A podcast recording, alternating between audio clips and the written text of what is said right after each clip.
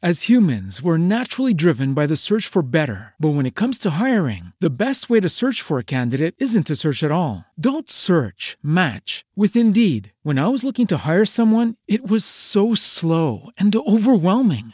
I wish I had used Indeed. If you need to hire, you need Indeed. Indeed is your matching and hiring platform with over 350 million global monthly visitors, according to Indeed data, and a matching engine that helps you find quality candidates fast. Ditch the busy work. Use Indeed for scheduling, screening, and messaging so you can connect with candidates faster. And Indeed doesn't just help you hire faster. 93% of employers agree Indeed delivers the highest quality matches compared to other job sites, according to a recent Indeed survey. And listeners of this show will get a $75 sponsored job credit to get your jobs more visibility at Indeed.com slash podcast. That's Indeed.com slash podcast. Terms and conditions apply.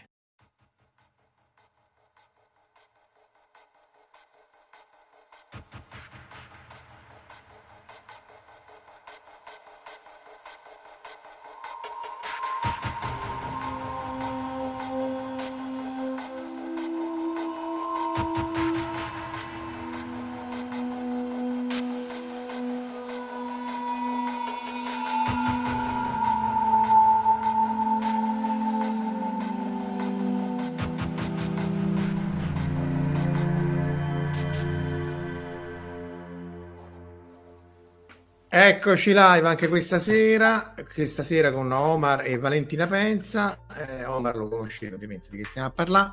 Eh, Valentina Penza è, è fisica solare e si occupa appunto di...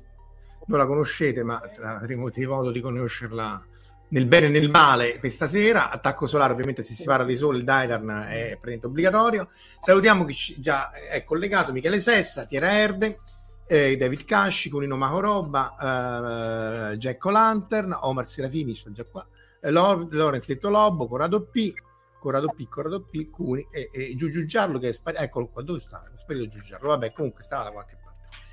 Valentina, Sole. Sole, Sole ma non solo. Eh, vabbè, facevo notare a Marco una cosa che quando mi ha chiesto questa live ho detto ah figo, mo adesso mi metto a cercare qualcosa di fantascienza, di le classiche cose di cui parla Marco e mi sono resa dopo 48 ore di ricerca con disperazione non ho trovato niente. C'è poco sole, eh, nei, poco sole nella fantascienza sì, e quindi sì, niente, Marco dobbiamo scriverlo noi un romanzo. Eccolo Fabrizio Sebastiani e soprattutto Francesco Berrilli. Francesco Berrilli che ha fatto l'altra puntata del Sole, anzi la, questa è la terza, eh, perché poi c'era anche Mirko eh, e, e, ovviamente eh, professore di, Val- di, Valentina, ma anche mio dai, dai tempi immemorabili. Che scrive ecomi, nel senso che farà l'eco. Eccomi, eccomi. Io a Francesco gli avevo detto che se non si collegava forse era meglio, mi dava meno ansia. Sì, si fa le domande. Francesco, ciao, ciao Vito. Va bene, no, perché allora c'è da dire questa cosa. Eh, eh, il sole sicuramente nella fantascienza, questo ce lo può dire Omar, è un po' snobbato, no? Sì, In generale... È, è molto triste. Tu c'hai qualche slide, perché appunto poi sono le stesse, perché è snobbato anche nella scienza fisica, perché poi partiremo appunto... Giusto. Eh, perché eh, devo andare a fare il buco nero di Interstellar, però il sole... È... No, infatti perché c'è sempre questa impressione, l'impressione tra i, i, fisici il Sole si conosca, è così vicino, è così caro, così è, che si dà per scontato si conosca tutto, quindi non, non, ha, un, non ha, quell'aspetto di mistero che ad esempio il buco nero, che ha la stella dei neutroni, che ha boh, lo scontro tra galassie. Quindi sì, un po' snobbata. Poi in realtà, che te lo dicevo prima nella prova, ad esempio già la dinamo solare, e mica sì. si sa bene sì, la Dina, eh, infatti ci, arri- ci, arriveremo alla, alla Dinamo Quindi, tu, Marcia... eh, di fantascienza in cui il sole fa cose inaspettate lo potremmo valutare. Sì, no, c'è, c'è Omar, dai, dai, dai, ca- Vai, Omar. caccia i film. Abbiamo, ne abbiamo due, di cui uno uh. dico anche che Marco non mi ha parlato per un, due settimane quando gli ho fatto vedere. Solar Crisis. Ah, sì, ce l'hai le slide oppure lo dice a voce? No, no recuperale tanto Ah, salutiamo anche Alberto Oliva, grazie mille. Ada Lia, grazie mille di essere qui con noi. È proprio una, una rimpatriata. No. Ce l'hai se slide, Omar? Di no, non ce li ho. Era quella che dovevano ri- riaccendere il sole, no? No, quella era Sunshine. No, tutte e due dovevano... No, in uno c'era un, un parente in Sunshine, che tra l'altro è quello, è quello sì, fra i due maggiori che parlano del sole è quello decisamente più bello, per modo di dire, anche perché poi catalogarlo come, come fantascienza, diciamo che fantascienza fino, a metà film, poi dall'altra metà film diventa una sorta di fanta horror. Ah sì, sì, era un po' più, sì, sì. È simile, diciamo che potrebbe essere parallelo a Event Horizon, il punto di mm. ritorno.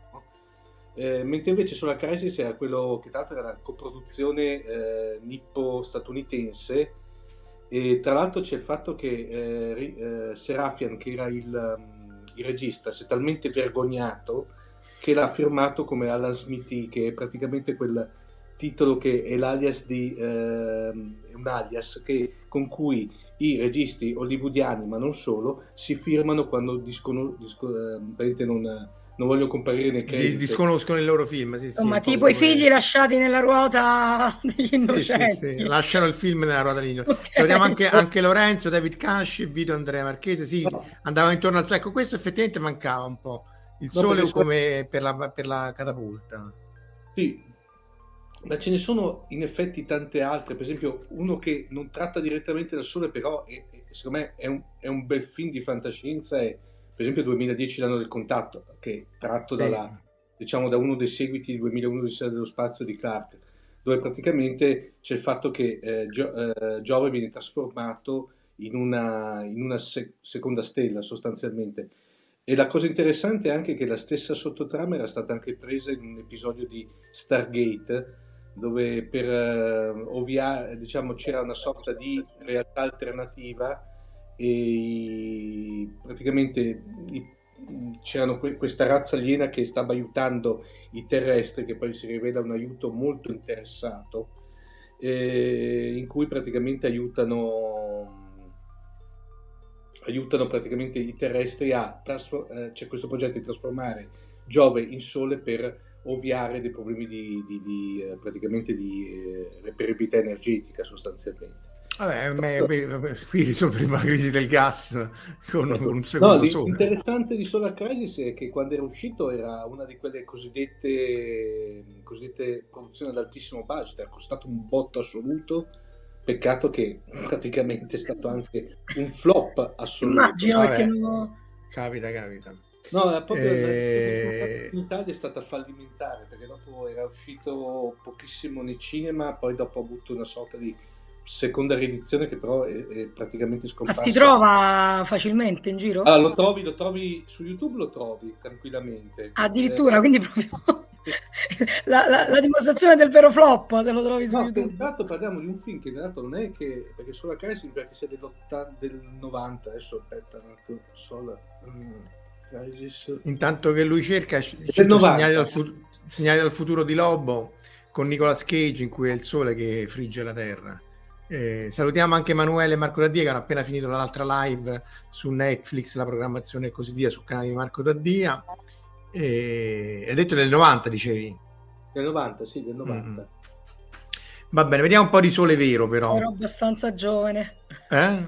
eh Ero abbast- Bellissimo su Facebook tu hai scritto con l'aiuto del sole vinerò. Vinerò, sì, è sì, fantastico perché sì, ci sta sì. tutto, il sole che fa crescere l'uva suona molto altro che Titan. Beh, poi ci sarà, no? la, la, racconterai la cosa del minimo solare, del Mounder minimo che c'era la, il vino in Inghilterra, no? Perché... Tra le varie co- correlazioni, a proposito di no, andiamo avanti a correlazioni.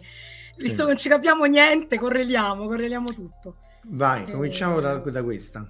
Vabbè, cominciamo da questa che era un modo per far vedere che il so- stesso sole, bello, un pallocco al centro del, del cielo, poi se uno filtra con i filtri opportuni, ecco già sarebbe, se avessimo gli occhi intercambiabili, forse la gente gli piacerebbe di più studiarlo, perché poi mettiamolo, forse il sole nell'aspetto ottico di luce bianca è quello meno interessante forse, poi appena uno va nella, nell'ultravioletto, nei raggi X...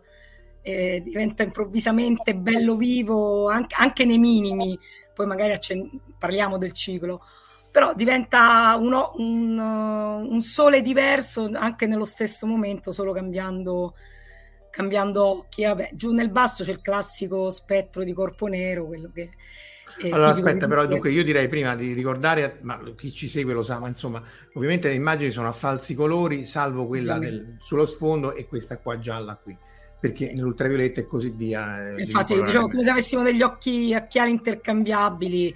Vabbè, quella a sinistra è nell'X, non so neanche se le frecce puntino veramente, ho fatto un po' di freddo. Beh, no, l'X va molto più a sinistra. Sì, infatti, sì, lo, vabbè, Perché vabbè. ecco, sulla, sulla, sulla, su questa, questo grafico qui essenzialmente quanta luce emette il Sole in funzione della, della, lunghezza d'onda e appunto il picco nostro nel visibile perché gli nostri, si dice sempre, ma va detta un po' tipo eh, la preghiera quotidiana, eh, perché i nostri occhi si sono evoluti uh, per essere s- sensibili nella banda eh, del picco del Ecco, visibile. una bella cosa di fantascienza potrebbe essere quando il sole si comincia a spostare, comincerà a spostarsi, già lo fa un pochino da quella cosa, se l'uomo si evolverà o diventerà cieco.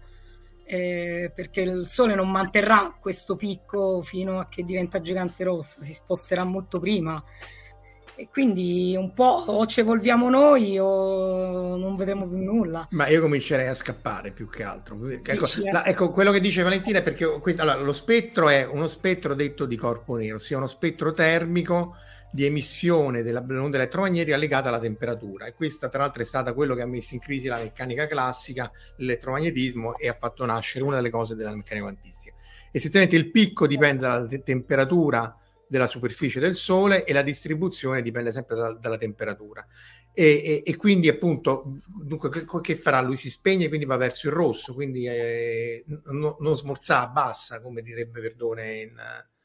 Abbassati, no? sì, eh. dovrebbe eh, abbassarsi. Cioè va verso, diventa un po'... è come le, la, la, brace del fuoco che è bianca perché la temperatura è alta e via via che si, che si raffredda tende verso il rosso perché il picco uh, tende a spostarsi verso lunghezze d'onda più uh, lunghe, ossia energie più basse. Quindi noi dovremmo forse abituarci più a vedere verso il, um, il rosso e il vicino Parte che poi veramente quello che fa il sole, nonostante le nostre belle previsioni, da qui a 10.000 anni mica, mica si sa bene, però sì, credo che è il caso di muoversi un po' prima perché di solito in tutti i libri che leggi, leggi nei, quelli proprio stradivulgativi, il sole si spegnerà tra 4 miliardi di anni. Cioè, c'è, c'è, da muoversi decisamente prima di 4 miliardi di anni, ecco. Perché sì, sì, come, sì, insomma. Come esce da quella finestra ci saranno parecchi problemi.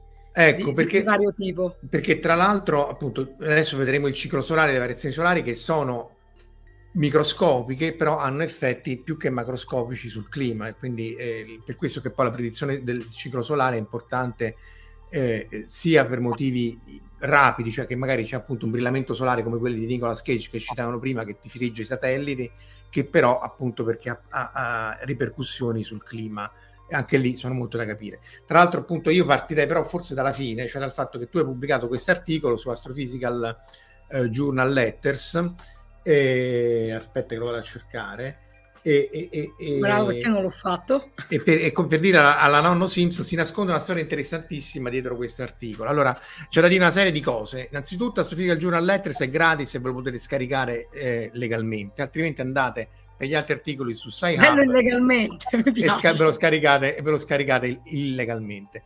Letters vuol dire che è più figo cioè, essenzialmente, se è una lettera e dice guardate ragazzi, abbiamo fatto questa cosa talmente importante che non ti posso scrivere un articolo lungo di 50, ma questo è lungo comunque, 55 pagine, però ti dico una lettera, guardate, c'è questa cosa qua. Eh, l'altra cosa che faccio vedere è che l'ordine non è alfabetico, nel senso che, eh, eh, per esempio, noi che siamo tanti, per evitare le botte da orbi e litigi senza fine, eh, l'ordine è alfabetico perché sennò sarebbe... Però di solito il primo, eh, il primo è quello che fa il lavoro cioè, essenzialmente Valentina che sta per prima è... è, è, è Marco, così sembra che ti ho pagato però. No, ma non mi hai pagato ancora, però mi devi pagare dopo. Ah, cioè, questo sì, sì, sì. Ti preoccupa, poi arriva la fattura. le mie bitcoin, va. Arriva, no, adesso, adesso che basta è buono. E ovviamente appunto c'è Francesco Berrilli e gli altri appunto sono in ordine alfabetico, anche se poi l'ultimo che capita nell'ordine alfabetico, anche se non è in ordine alfabetico, è figo perché l'ultimo di solito in molti gruppi è quello che eh, in qualche maniera coordina il, il, lavoro. A me in passato per alcuni articoli, eh, perché vale la meglio infatti, eh, eh, in, in, alcuni articoli mi hanno detto scusa ma a te non ti costa niente, mi puoi mettere ultimo, dico guarda se è ordine alfabetico non, si può fare niente. Infatti non, non, mi ricordo manco come l'abbiamo deciso quest'ordine, devo dire. Sì, avrai pagato pure te. Sì, so. Vabbè, tu per prima e poi in ordine alfabetico, non è che c'è sì, molto... Sì, era così. Non è che c'è no, vabbè, molto... io per prima Francesco ci perché era meglio, no? Perché questa articolo è stata una botta di fortuna Eh, no, eh, esatto. Dice serendi- serendipiti. No, come si chiama quella cosa che uno si cerca? Mm, senza... boom, boom, boom, alla, alla, Boris. Come... No, vabbè, perché veramente, dicevo, a volte uno lavora tanto con Francesco da, da, da, quattro anni su un articolo che chissà se vedrà mai la luce. E, e questa in realtà è una costoletta di quell'articolo. È venuto veramente perché stavo cercando altro, stavo cercando di trovare un modo per eh, fare ricostruzione di cicli a 2 a 2 invece che a 1 a 1 e, e, e, ci siamo accorti che c'era una strana correlazione tra cicli pari e cicli dispari, esattamente in quest'ordine, cioè il ciclo pari era collegato al ciclo dispari successivo, ovviamente poi pari e dispari non c'ha nessun valore eh, intrinseco perché poi dipende da come abbiamo iniziato a misurarli questi cicli. E quindi fa, trovata questa correlazione abbiamo detto, bah, quindi stiamo al ciclo 24, quindi potremmo predire il 25. Articolo preparato, Francesco, un mese, un, due mesi contro un articolo che sarà a quattro anni che ci sta candendo in mano. No, aspetta, però di, dillo perché referi stupidino Vabbè, diciamo della, eh, stiamo... ha fatto delle osservazioni su cui voi se sapeste chi è gli avreste già bucato le gomme della macchina oppure avreste detto a me che, che voi siete signori gliene vado a bucare io le gomme e poi sono quattro anni di prove, riprove, eh. tentativi, cambia questo, cambia quest'altro questo preparato veramente, anche perché chiaramente se devi fare una previsione non è che glielo puoi mandare a metà del ciclo. Quando è finito il 26. Sì. Io, fidati, l'avevo predetto. Quindi scritto veramente velocissimamente, mandato rapidamente a Letters appunto per avere un referaggio veloce. Referì Francesco per confermare con un messaggio, non ha detto né a né ba, mm, boh, non, ha, non ha criticato l'inglese, che di solito appena vedono un nome italiano massacrano su come uno scrive in inglese niente, pubblicato in un attimo, non... e a volte sì, veramente ta... ti rendi... Che... Sì, sì, infatti che, che, che, non te l'aspetti, invece è andata cioè, bene. Non che non ci fosse lavoro solito... dietro, perché comunque c'erano i quattro anni del lavoro dell'altro articolo, però era proprio una costoletta, però è, è venuto carino, devo dire. Eh, siamo soddisfatti. Allora, raccontiamo prima, no, però per, per arrivare a, quindi alla allora, Plage però che vuol dire? Perché questo Sunspot sono le macchie solari, va bene, ma Plage che, che cos'è? Allora, le, le, le, le plage, le Plage, io non sono mai, ah. eh, sono veramente la, la, controparte più elevata economosferica delle facole, forse facola ti è più... Ah, ah, ah, ah. Se no, se mandi okay. forse qualche slide, sicuramente è, è quell'aspetto luminoso del campo magnetico concentrato che con altissime concentrazioni forma le macchie, quindi inibisce il modo convettivo e non fa passare, cioè, non fa passare energia, lo fa passare così poco che quella zona a 4000 gradi appare più scura. Le facole sono quell'aspetto, forse se vai a quella più avanti, vediamo un po' perché poi sono in ordine, chi se lo ricorda come le ho messe. Vai ancora più avanti, avanti, avanti.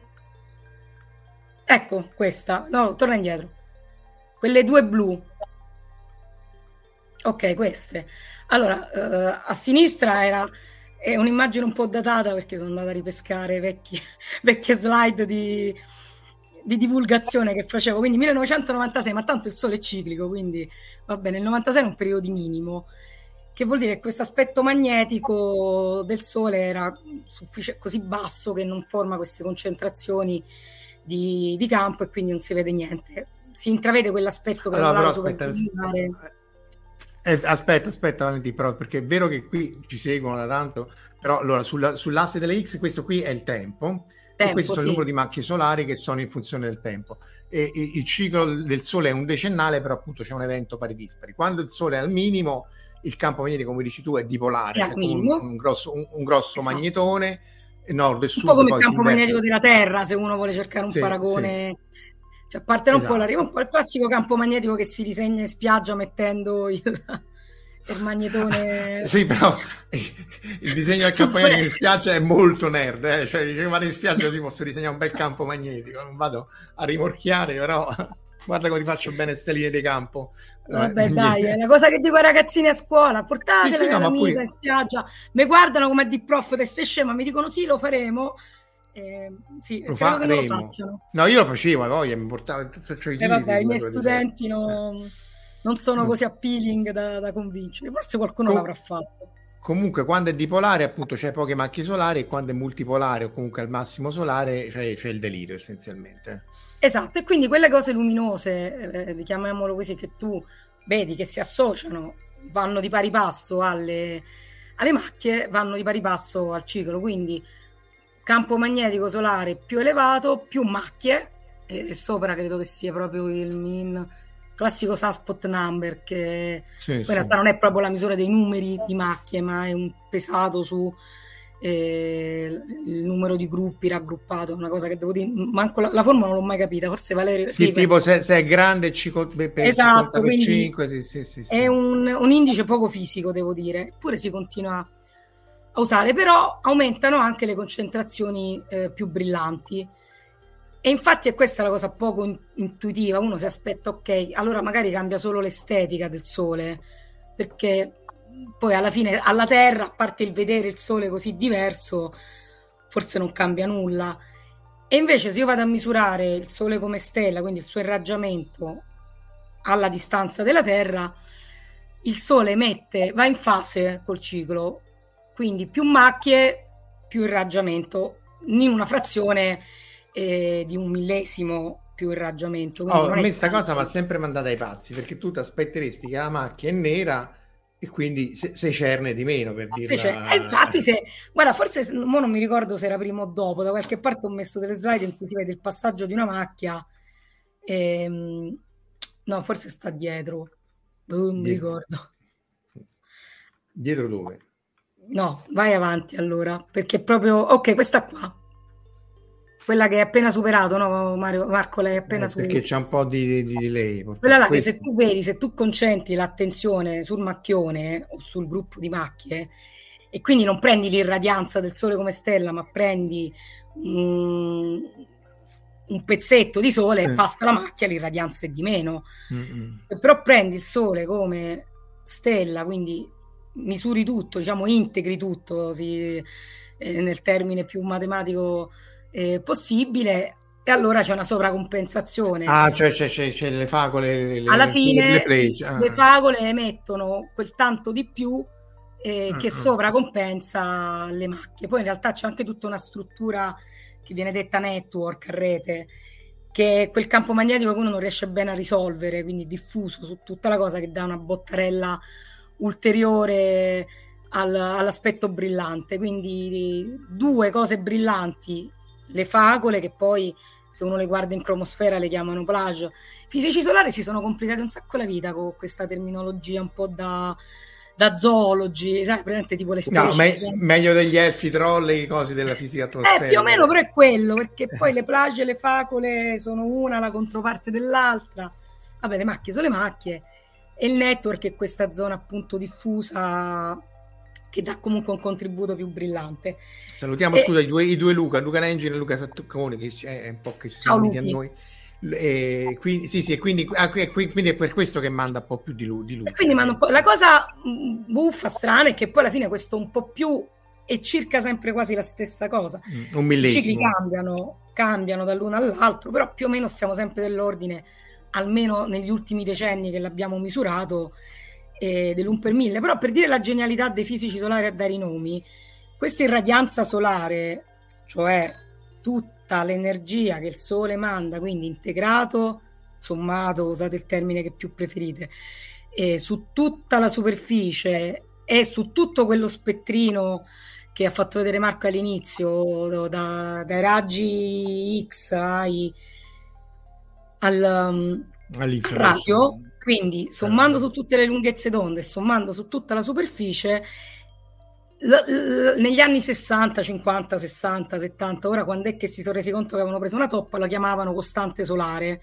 Geniale come definizione. Ma che, che quando lo studiavo io con Mariani era costante solare.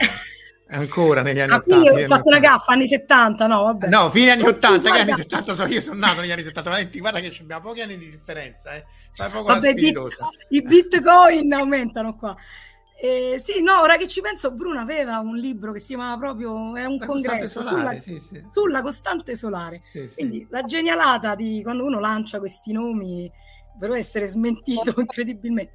Perché il problema è che la costante solare varia così poco che se la misuro da terra l'atmosfera ammazza tutto, cioè le variazioni, dell'atmosfera altro che l'un per mille. Quindi dai, no, mo, poracci, non ammazziamo i fisici Aspetta solari. che vogliamo- però chiede, chiede, dunque, chiede Fabrizio, eh, eh, quando si dice tutto l'irraggiamento intendi tutto il sole o solo la faccia visibile dalla Terra? È tutto il disco solare.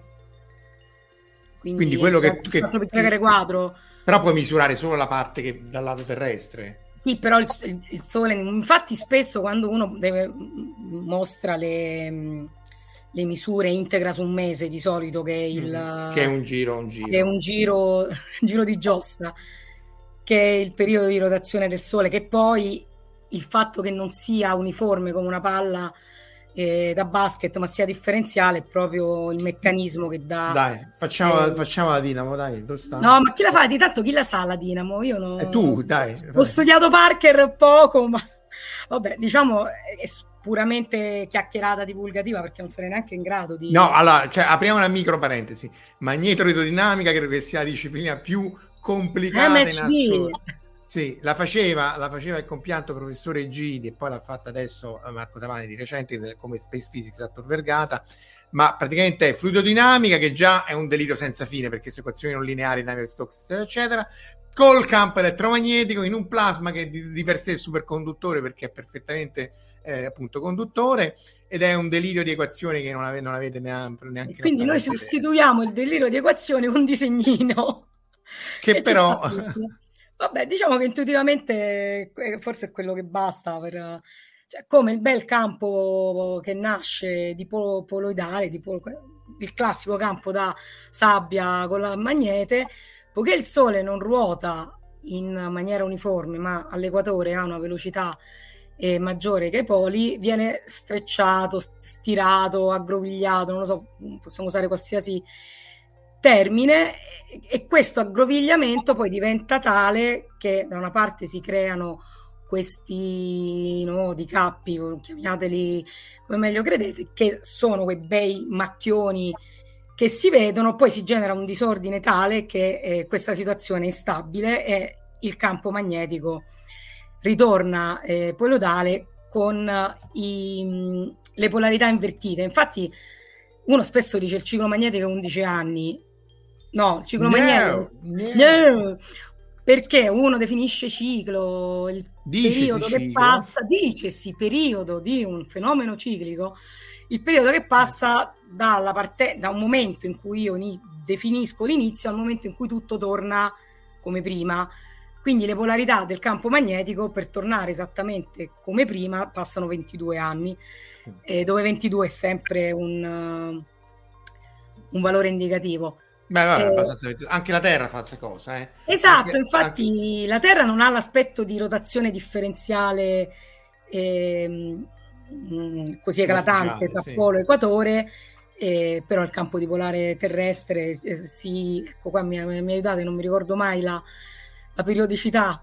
anche- 10.000, qualche- sì, sì, 11.000, 11.000 anni, 20.000 invece anni. 11.000 beh. anni. sì. Eh, Però è, è- meno regola- è meno regolare, è meno regolare, però si vede benissimo dalla, nella- dai carotaggi non solo dai carotaggi, ma nella- nel- se fai il campo magnetico della, della faglia tra, nel- nell'Oceano Atlantico tra, tra America e Europa e Africa, lì c'è tutti i vulcani e quindi via via che esce la, la- la lava vulcanica si raffredda po- polarizzandosi. Ma infatti mi sa si- che siamo un po' in ritardo rispetto alla media di inversione. Eh, se- Posso fare la battuta del ritardo del ciclo terrestre, però non, La Terra è non lo so. incinta. Non lo so Questa se- è, la, è la conclusione. delle- Possiamo chiudere la live qui. Sì. Il ritardo del ciclo terrestre. Vabbè, Marco, grazie. Questa me la rivendo. E quindi tu sei andato proprio alla fine, era l'ultima Mm. slide. Facciamo era- la previsione tu e poi ritorniamo indietro, dai. Che... Vabbè, Dano, perché devo dire, Fra- grazie Francesco, che ci abbiamo rotto le scatole in tutti i modi in questi due giorni, che aveva una marea di cose da fare. E ci ha mandato l'ultimo plot, che- perché noi in realtà abbiamo pubblicato quello in alto, cioè Quale? le plage, Questo appunto, Questo? il contributo, diciamo volga- parliamo volgare oggi, contributo brillante e contributo scuro, quindi plage e, e macchie. E, che paragonato al ciclo 24 eh, avevamo previsto fosse un po' più alto, poi chiaramente c'è un, fasc- un fascione di errore perché chiaramente questi calcoli appunto basati su correlazioni non uh, si portano appresso tutta una serie di errori dei vari, eh, dei vari fit. Poi la, l'abbiamo messa insieme, ancora in realtà questa cosa non è pubblicata, eh, quindi è un'anteprima incredibile. non ve la fate rubare. Non ce la facciamo rubare, no vabbè appunto c'era eh, il poster, Me, tanto è semplicemente un metto insieme i due contributi e qui Francesco ci aveva messo mh, sopra i dati neri, sono quelli che fanno su e giù, per far vedere come poi la previsione prevede una cosa molto media, poi il sole localmente nel tempo e localmente nel, nello spazio può fare anche cose molto più brutte di quelle previste però diciamo per adesso la nostra previsione è, è, molto azzeccata. In realtà io continuo a sentire che questo ciclo fa cose non previste. Invece a vedere perché, perché quello prima è stato no vedete qui si quello vede prima poco, è stato bello è stato mos- moscissimo è stato veramente scarso poche macchie solari poche... non so se ce n'è uno un po' più poi facciamo la parte storica, non ce n'hai uno un po' più... Ecco, Vai un po' quello. Eh, allora, questo si fermava, ecco, questo ah, arriva al 2020, ecco, sì, il, il, ciclo quello a destra sì, più, più nanerottolo era il, quello finito nel 2019, mi pare che fosse stato, sì. tra il 2019 e il 2020, perché poi c'è un momento in cui ufficialmente si dà l'avvio, è iniziato il nuovo ciclo quando compaiono le prime macchie a polarità invertita eh, rispetto a quelle del ciclo precedente. precedenti, perché si è invertito il campo magnetico. Esatto, perché, si dà ecco, lo start e ricomincia l'orologio.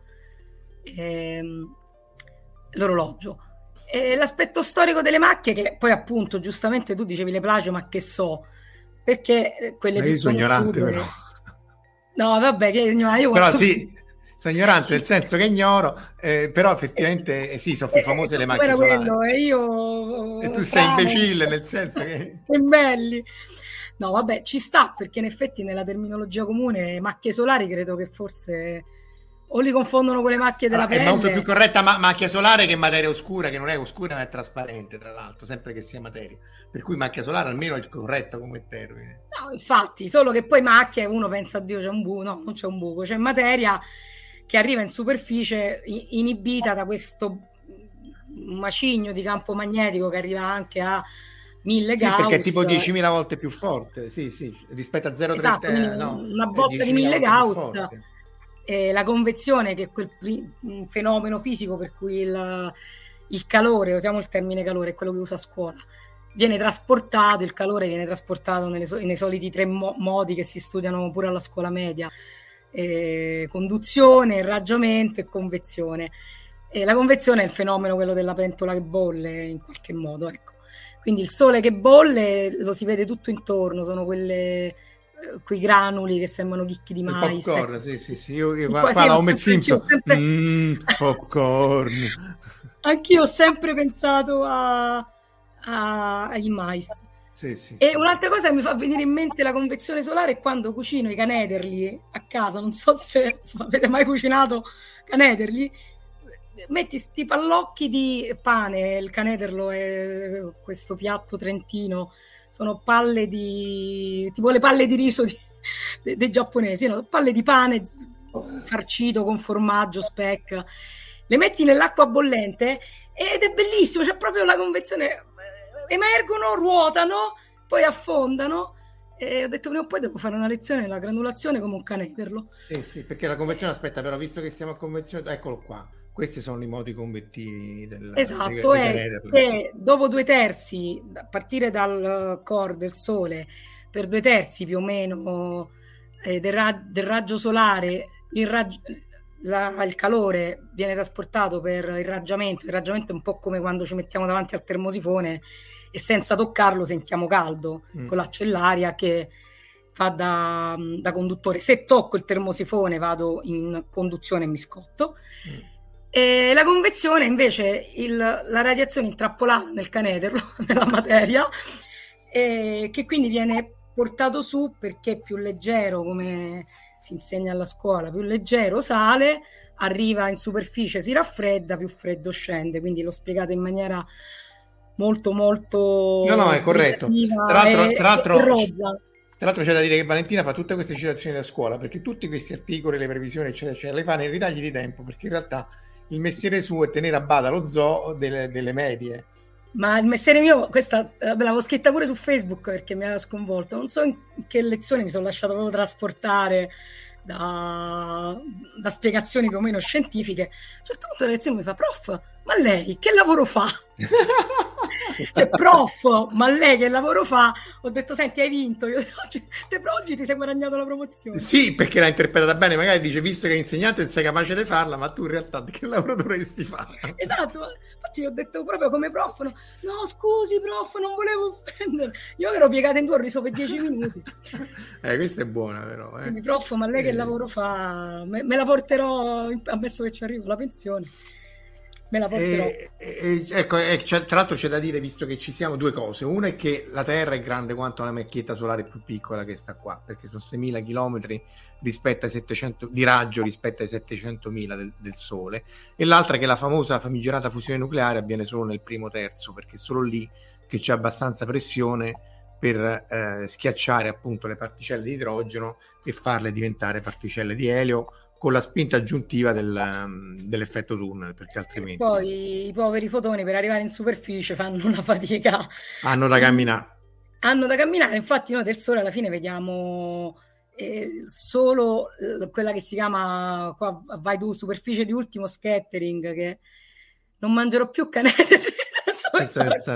line. Guardate, è bellissimo. Fisicamente il canederlo che cuoce in acqua è un ti svolta, la, se- ti svolta la serata. Canederlo con la, con la convenzione solare per sempre per salvare il dono sì no però ecco la superficie di ultimo scattering sarebbe nel caso solare la, la, proprio la fotosfera cioè la, fotosfera ad esempio nel caso del, dell'universo del Big Bang è invece un po' in qualche modo e il rigiro della frittata è nel momento in cui dal Big Bang la, la, materia era accoppiata con la radiazione, invece poi diventa trasparente. Sì, quello è il quindi... fondo cosmico. L'abbiamo fatto con Paolo Natoli boh, la settimana scorsa, Omar, quando è stato? Già non mi ricordo più niente. Sì, era la settimana scorsa. Settimana scorsa mi ricordo il figlio, eh. che era, era, quello che aveva il bambino, Paolo. Sì, sì, sì. sì, ho fatto la live. Ecco, mio figlio sta di là, che manco segue. Eh, sì, però ecco, c'è da dire che il figlio di, di Valentina ha fatto subscribe, eh, quindi anche già che ci state, se avete figli fategli fare subscribe, che quel maledetto di Marco Daddia ha raggiunto i mille, i mille subscriber prima di me e verrà picchiato a sangue nella prima live fisica. Vabbè, mo eh, tutti, tutti, i nostri figli costretti a... Eh,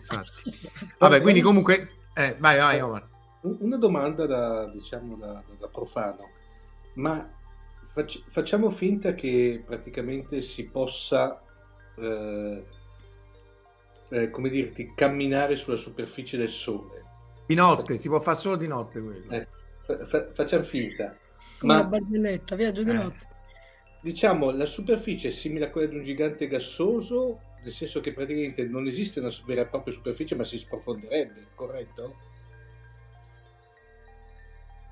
Eh, oddio, secondo me sai, squagli... Sai, sai eh, una domanda no. infatti visto siamo rimasti gelati eh, no, non è gas perché è plasma, ma sicuramente non... La densità dell'acqua, no? mi pare che è un grammo per tu, se fa la densità media è un grammo per centimetro cubo più o meno. Sì, ma è, è proprio la, la, lo stato della materia che secondo me... No, allora, se, credo che se sei alla per buttare, forse, forse Francesco riesce a tenerci fuori da questa debacle, però credo che se la densità è quella, è quella, dell'acqua, tu, e se, se, immagino che se sei perfetto, cioè sei Superman, quindi non ti cioè, hai un qualcosa che ti protegge tipo proprio qualcosa che ti protegge dai 6000 eh. gradi e allora forse, galle- forse galleggi eh, perché galleggi perché se la densità perché è non è un gas esatto è un, è un, plasma quindi se vale il principio di Archimede forse sì, sì. Sì.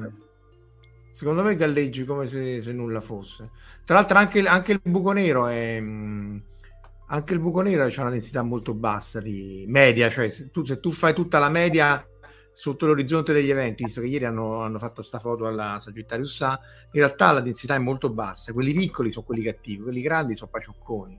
Eh... Abbiamo, abbiamo un buco nero pacioccone, però è più piccolo il nostro dei... Sì, ma sempre 4 milioni di masse solari. Degli M, degli M eh. ottesiani, abbiamo un buco nero più, più bello sì, sì. del loro, non lo so. Ah, ecco, ecco, dice, dice esatto e vai, e vai. Meno male. No, ma è bellissimo. La domanda di Homer è il silenzio mio e di Marco. Stato oddio. Ma, Ma professore, io pensavo che oggi spiegasse. Quindi andremo no, in barca detto, Io sono rimasta all'oddio, non è gas, non è liquido, è un plasma. E la densità della fotosfera è inferiore a quella della nostra atmosfera. Ah, vedi, quindi è ancora più leggero. Quindi e... Eh, possiamo nuotare in un mare, invece di nuotare in un mare di acqua, nuotiamo in un mare di, di plasma. Di plasma. Non credo che facciamo comunque una buona fine nel... Anche perché se affondi poi la temperatura in un attimo eh, passa dai 6 gradi. Canederli, eh. Non ho capito, Mar- eh, Omar. Si potrebbe portare i canederli. Almeno si cuociono subito. Eh. Ho capito che con i canederli vi ho sportato la serata. Vabbè, lui, lui, sta, sta iniziando a canederlo. Eh, però, eh, comunque, per, però c'è una domanda di, perché so che c'è le slide, c'è una domanda di Fabrizio Sebastiani che mi sono perso. Eccolo qua. Da, Ma le slide le usiamo solo per a quando risalgono, sì, a quando risalgono i primi dati delle macchie solari. Cioè, allora, eh, ufficialmente, allora, sicuramente telescopio Galileo Galilei e, e ufficialmente manco 1600, anche se eh, ci sono dati ufficiosi eh, dal 1600, quelli che non è manco quel Saspot number strano, ma uno ancora più strano che il GSN, gruppo di, di macchie, di numero di macchie. Number, sì. Esatto. Eh, quindi diciamo più o meno i dati ufficiali a cui uno si può fare riferimento nascono con, col telescopio. Detto questo, questo era una cosa che avevo trovato, ma eh, che le prime osservazioni delle macchie solari ad occhio nudo, quindi immagino che poi il cinese che, che lo faceva non, non, ci abbia visto più troppo bene, eh, risalgono a prima del, dello 0 a.C., il 28 a.C.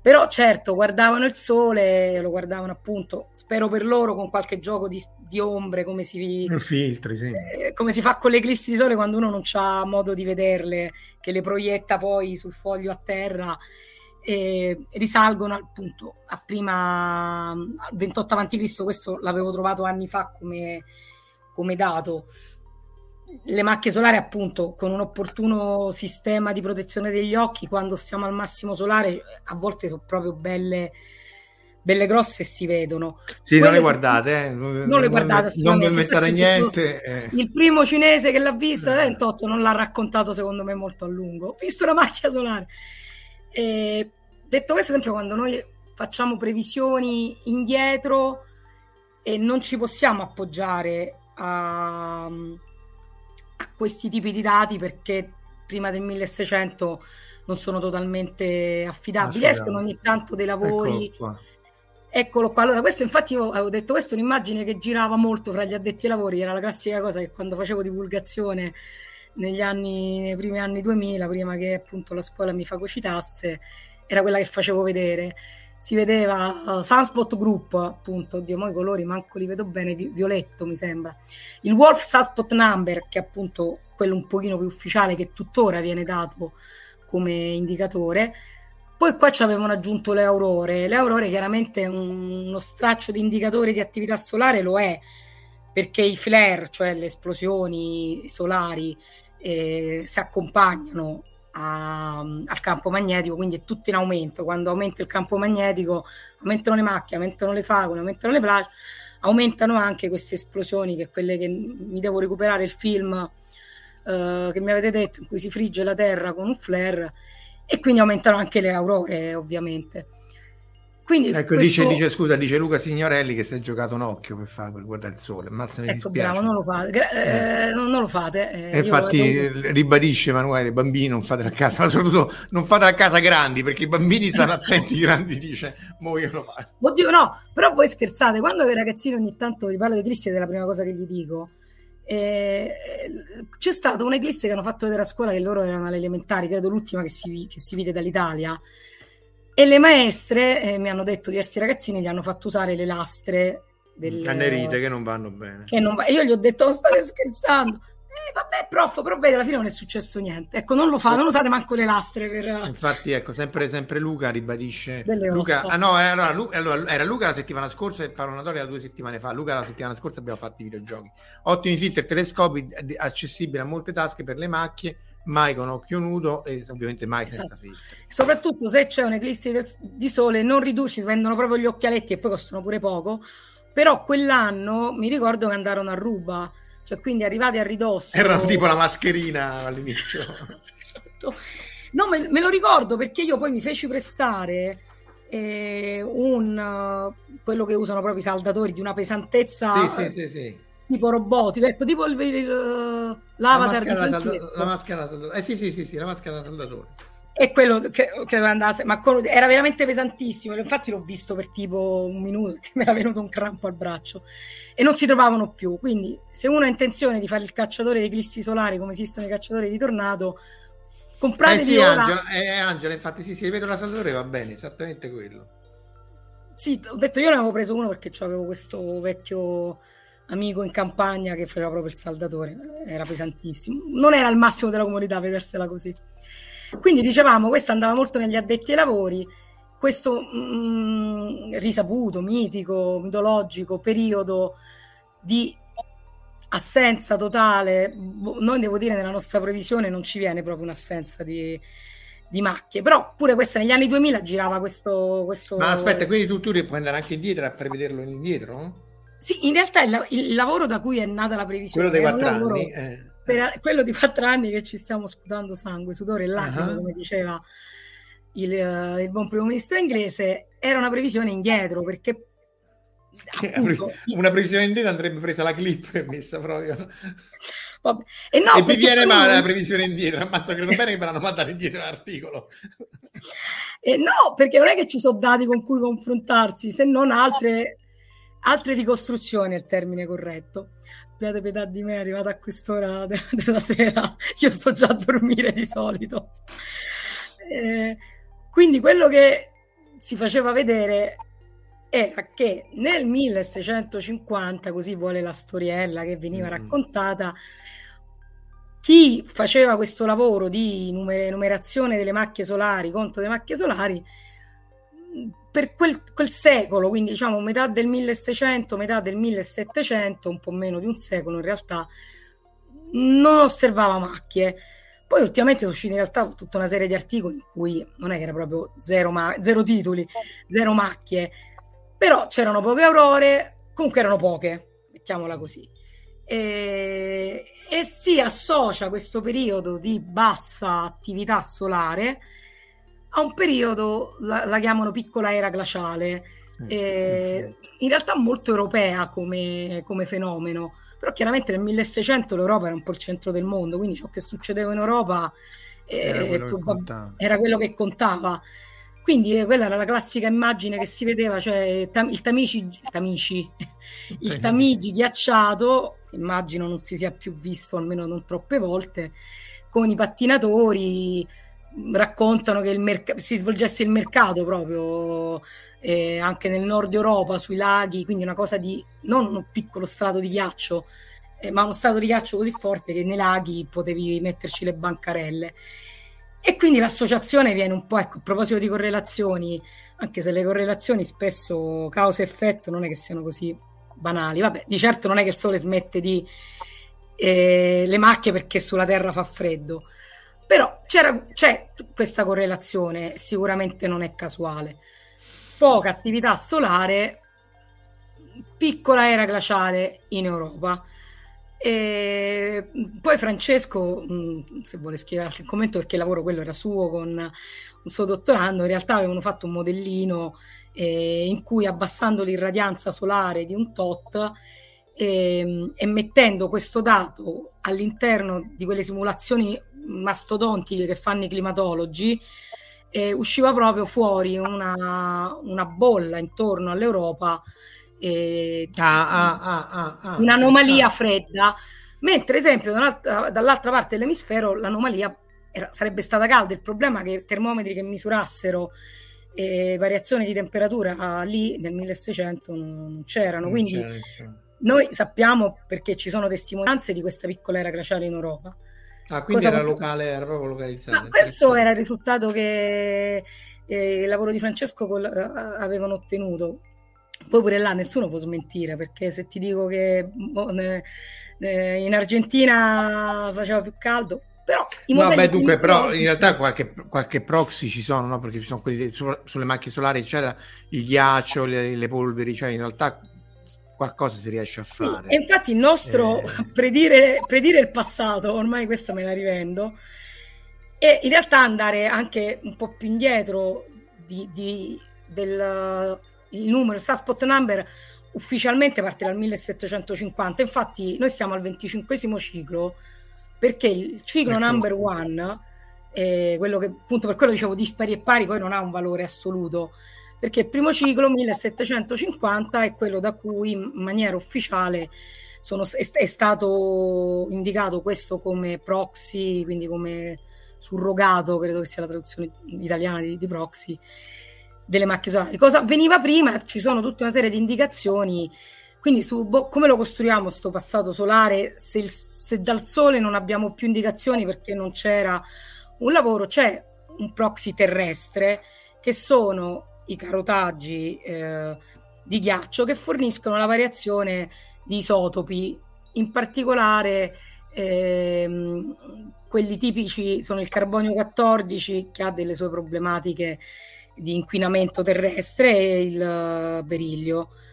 Quindi dalla variazione di questi isotopi che sono anticorrelati all'attività solare, quindi meno isotopi più sole attivo, eh, si ricava, questo non, il lavoro ovviamente non è che è, è nostro, è, si può ricavare un, un fattore, un, lo chiamano potenza, un potenziale di modulazione solare, che dice a grandi linee questo campo magnetico, almeno quello che arriva a terra, quindi il campo magnetico aperto, mentre le macchie sono campi magnetici chiusi, quello che faceva e quello che si vede è che questo campo magnetico eh, aperto che arriva alla Terra ha una calata, più o meno si, si vede, ecco, il rosso sono in qualche modo il numero di macchie che è spinto il più possibile, anche quelli non ufficiali ma ufficiosi, fino al 1600 e corrisponde proprio a un boom di, del beriglio, beriglio, di... del beriglio e del carbonio, però l'oscillazione in realtà prosegue questa oscillazione decennale, quindi non è molto chiaro leggere i dati storici. Se eh, le macchie non si vedevano perché magari non c'era uno studio ed erano magari molto piccole oppure erano, non erano non so, sicuramente qualcosa è successo in quel periodo. Noi la ricostruzione che abbiamo fatto anche a noi abbiamo comunque eh, la si vede. Là sono un po' mescolate eh, tutte. Pure questo grazie Francesco che l'ha fatta fresca fresca di giornata eh, ci sono un po' tutti i lavori che ci sono in letteratura, non tutti, se no diventava inilleggibile il grafico, quindi ci sono addirittura dei lavori che prevedono un crollo della irradianza solare in quel periodo molto maggiore di quello che stimiamo noi, ci sono invece lavori di letteratura che dicono che mancavano le macchie, non c'è questa modulazione, però è come se fosse stato sempre un periodo minimo. Quindi mm. non, non, c'è un accordo nella comunità scientifica su cosa esattamente facesse il Sole. C'è un accordo di massima sul fatto che comunque il Sole mh, mm, fosse eh, magneticamente un po' spen- spen- spentarello, sì, sì, sì. Eh, un po' meno attivo, abbastanza meno attivo. Dice, dice Emanuele, chiede se, se c'erano state anche delle eruzioni vulcaniche a provocare o contribuire a raggiungere credo, credo di no però non, non, non, te lo so dire. Diciamo che tutti i lavori che associano questa piccola era glaciale l'associano al minimo di Maunder. E i solari se lo prendono molto anche questa cosa perché vedi c'è la correlazione eh, no, la correlazione c'è sicuramente perché eh, mo, eh, il, Sole è la forzante principale del clima. Chiaro che una variazione di 11 anni su un pianeta che ha un'inerzia eh, oceanica per cui modificare eh, c'è una massa inerziale enorme che l'acqua, che prima che fatto sta quando si fa il bagno a mezzanotte, perché prima che l'acqua rilasci il calore preso durante la giornata eh, ci, ci vuole tempo quindi una variazione dell'1 per 1000 nell'arco di 11 anni, il clima non fa in tempo veramente misura, misurarla. Sì, sì. Quindi non è il ciclo decennale, che quindi ogni 11 anni la temperatura, cioè abbiamo un global warming che va con 11 anni, assolutamente no. Però una variazione secolare dell'irradianza a lungo termine, là l'inerzia degli oceani eh, fa poco, anzi eh, fa l'effetto bagno a mezzanotte, in qualche modo accumula il calore eventualmente irraggiato in più o de accumula il calore che eh, ottiene, ottiene in meno. Quindi eh, sicuramente l'effetto climatico delle variazioni solari secolari eh, c'è, poi è risaputo le ere glaciali. In realtà poi l'irradianza noi la misuriamo a terra e le variazioni dell'irradianza a terra, non mi ricordo, aiutami Marco se ho messo, mi pare una slide, e spesso c'è la forzante solare del Sole che, si, che cambia di per sé. Vabbè, questa è la classica immagine. Questa no, non lo so se que- no, questa. non è questa, però la, possiamo, la potevamo pure no. lasciare. Cioè, global warming, eh, warning, quindi, warming, buonanotte. Warning ci sta, però state attenti. Eh, la temperatura sta aumentando. Cor- cerchiamo correlazioni. Cos'è che sta aumentando? Aumenta l'anidride carbonica. Quindi causa-effetto, aumenta l'anidride carbonica, aumenta l'effetto serra, aumenta la temperatura. In realtà aumenta la temperatura, aumenta l'anidride carbonica, è un feedback micidiale da questo punto di vista, per quello dicono oh, se non ci fermiamo non, non si ferma più, perché poi... Eh, sì, eh, feedback positivo. Tra l'altro appunto quando c'era la terra completamente ghiacciata è perché il feedback positivo può essere un verso o nell'altro. Io me l'immagino sempre come un sistema caotico che è bistabile, che può cadere da una parte o, o, o dall'altra appunto. E probabilmente, scusa, devo mettere in carica il portatile che vai, vai. mi è arrivato il warning che si sta... Carica il portatile, mentre carichi il portatile cito appunto al commento di Stefano Santella che si rifaceva appunto a non guardare il sole a occhio nudo ma anche con la macchina fotografica perché appunto è troppo luminoso e si, vi si brucia la CCD che è meglio che poi le eclissi sono pericolosissime per gli infrarossi perché uno poi non ha l'impressione cioè arrivano gli infrarossi che non danno quella allarme oddio mi sto bruciando la retina perché non è eh, quando io osservo il sole perché nessuno si brucia? Perché come uno prova è l'istinto di sopravvivenza e di distogliere lo sguardo. Invece durante un'eclisse questo istinto di sopravvivenza non c'è e uno la retina se la brucia comunque. E quindi dicevamo che sicuramente questo feedback uh, malefico tra anidride carbonica e temperatura c'è quindi questa è una correlazione ovvia e gratuita. Allora però uno dice proviamo a correlare con eh, le variazioni di questa irradianza solare. Allora, cosa, prova ad andare avanti, vediamo se la ritrovo dopo, quella che ho in mente, sempre che nella mia lucidità di oggi te l'abbia inserita. Se no la Ma qual è? È quella in cui si vedono tutte le variazioni della, dell'irradianza Questa? solare sulla Terra. No, vai avanti, forse era proprio l'ultima.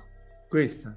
Vai. Eccola e quella in alto, in cui l'irradianza solare varia perché la Terra si modifica, modifica la distanza astronomica uh, dal Sole, ci sono tutta una serie di fenomeni, precessione, obliquità, cioè la, il, uh, l'angolo che forma l'asse terrestre con l'eclittica. L'angolo cui, cui tendevi la pargoletta. cui tendevi la pargoletta a mano, il pargoletto asse, e l'eccentricità dell'orbita terrestre, quindi quindi ci sono tutta una serie di variazioni. Oh, cioè, aspetta, scusa, perché va- vale la pena. Con... Questi sono cioè, mille eh, kilo anni, quindi questo è un milione di anni fa, questo 200.000 anni fa.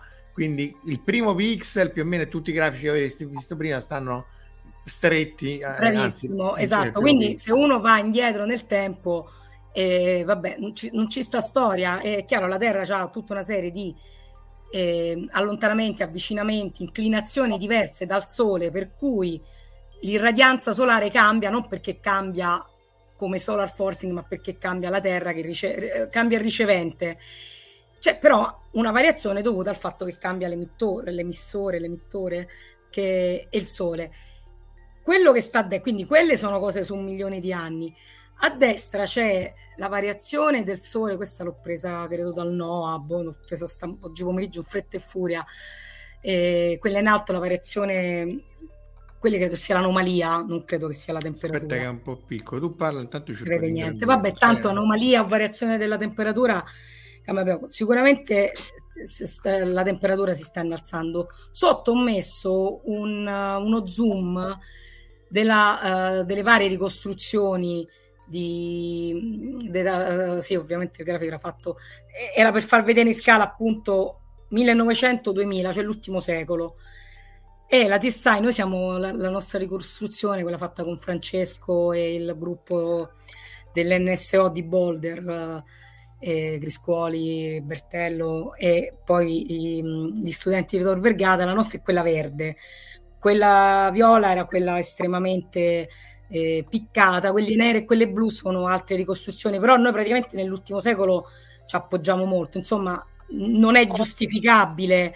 Eh, eh, sì, la, la, l'irra, la, l'irradianza solare mediamente è un po' aumentata nell'ultimo secolo, ma assolutamente in maniera non compatibile con, guardate la pendenza di, di quell'affare a destra rosso, eh, quindi una forzante umana nell'aumento della temperatura ci sta tutto, ci può essere una piccola forzante anche solare, ma il che dovrebbe essere un campanello d'allarme ulteriore, cioè seppure il sole non ci aiuta siamo messi male.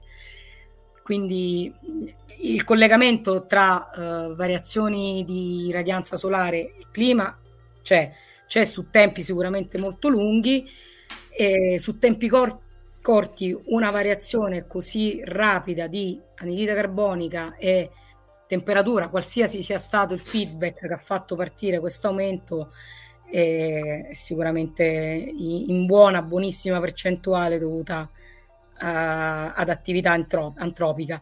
E se il sole ci mette del suo, direi che siamo messi proprio male da questo punto di vista. Sì, perché appunto il rischio è che poi si sommano tutte e due. Eh, sì, quindi... perché se il risultato che mostriamo e mostrano anche altri comunque di un leggero aumento. Sì, poi c'è stato un paio di cicli molto banali, però come dici tu è un fenomeno difficile da predire, un po' come le previsioni del tempo, ecco noi abbiamo predetto adesso dal 24 al 25 e sicuramente né il nostro modello né nessuno di quelli esistenti a mia, a mia conoscenza, come le previsioni del tempo, nessuno prevede il tempo da qui a un mese a Roma il 30 settembre. In realtà ho scoperto una cosa bellissima che se abbiamo tempo eh, vi dico, sono rimasta stravolta. E così nessuno predice che come sarà il ciclo 32esimo, perché tutte le varie previsioni si basano un po' sulla fine del ciclo precedente e sull'inizio del successivo. Ecco, quindi le previsioni del Beh, ciclo... Diciamo il 32esimo non... pure, pure se sbagli non è grave, no? Perché poi, cioè, è come previsioni meteo, che se le sbagli dopo una settimana nessuno, nessuno nota. No, questa cosa bellissima delle previsioni meteo, l'altro giorno facevo vedere ai ragazzini lavoro di prima media, e, ehm, sputtaniamo, non l'ho detta così. Vediamo un po' vari siti di meteo, vediamo quale che funziona meglio. Quindi il giochino doveva essere che ogni giorno, quando abbiamo, eh, vediamo la previsione del giorno dopo, di due giorni dopo, da vari siti, ce le appuntiamo e poi il giorno apriamo la finestra, abbiamo, il, abbiamo messo il termometro fuori, vado sul sito ilmeteo.it e scopro che fanno le previsioni nuovo servizio, previsione a 365 giorni. Ah, ho detto ragazzini, sentite, ammazzatevi un attimo, io devo vedere qua come lo fanno, perché non... Credo che fosse una cosa veramente che la... ogni tanto lo apro. Insomma, vado, ho detto, ragazzi, vediamo come sarà il tempo il primo giorno di scuola.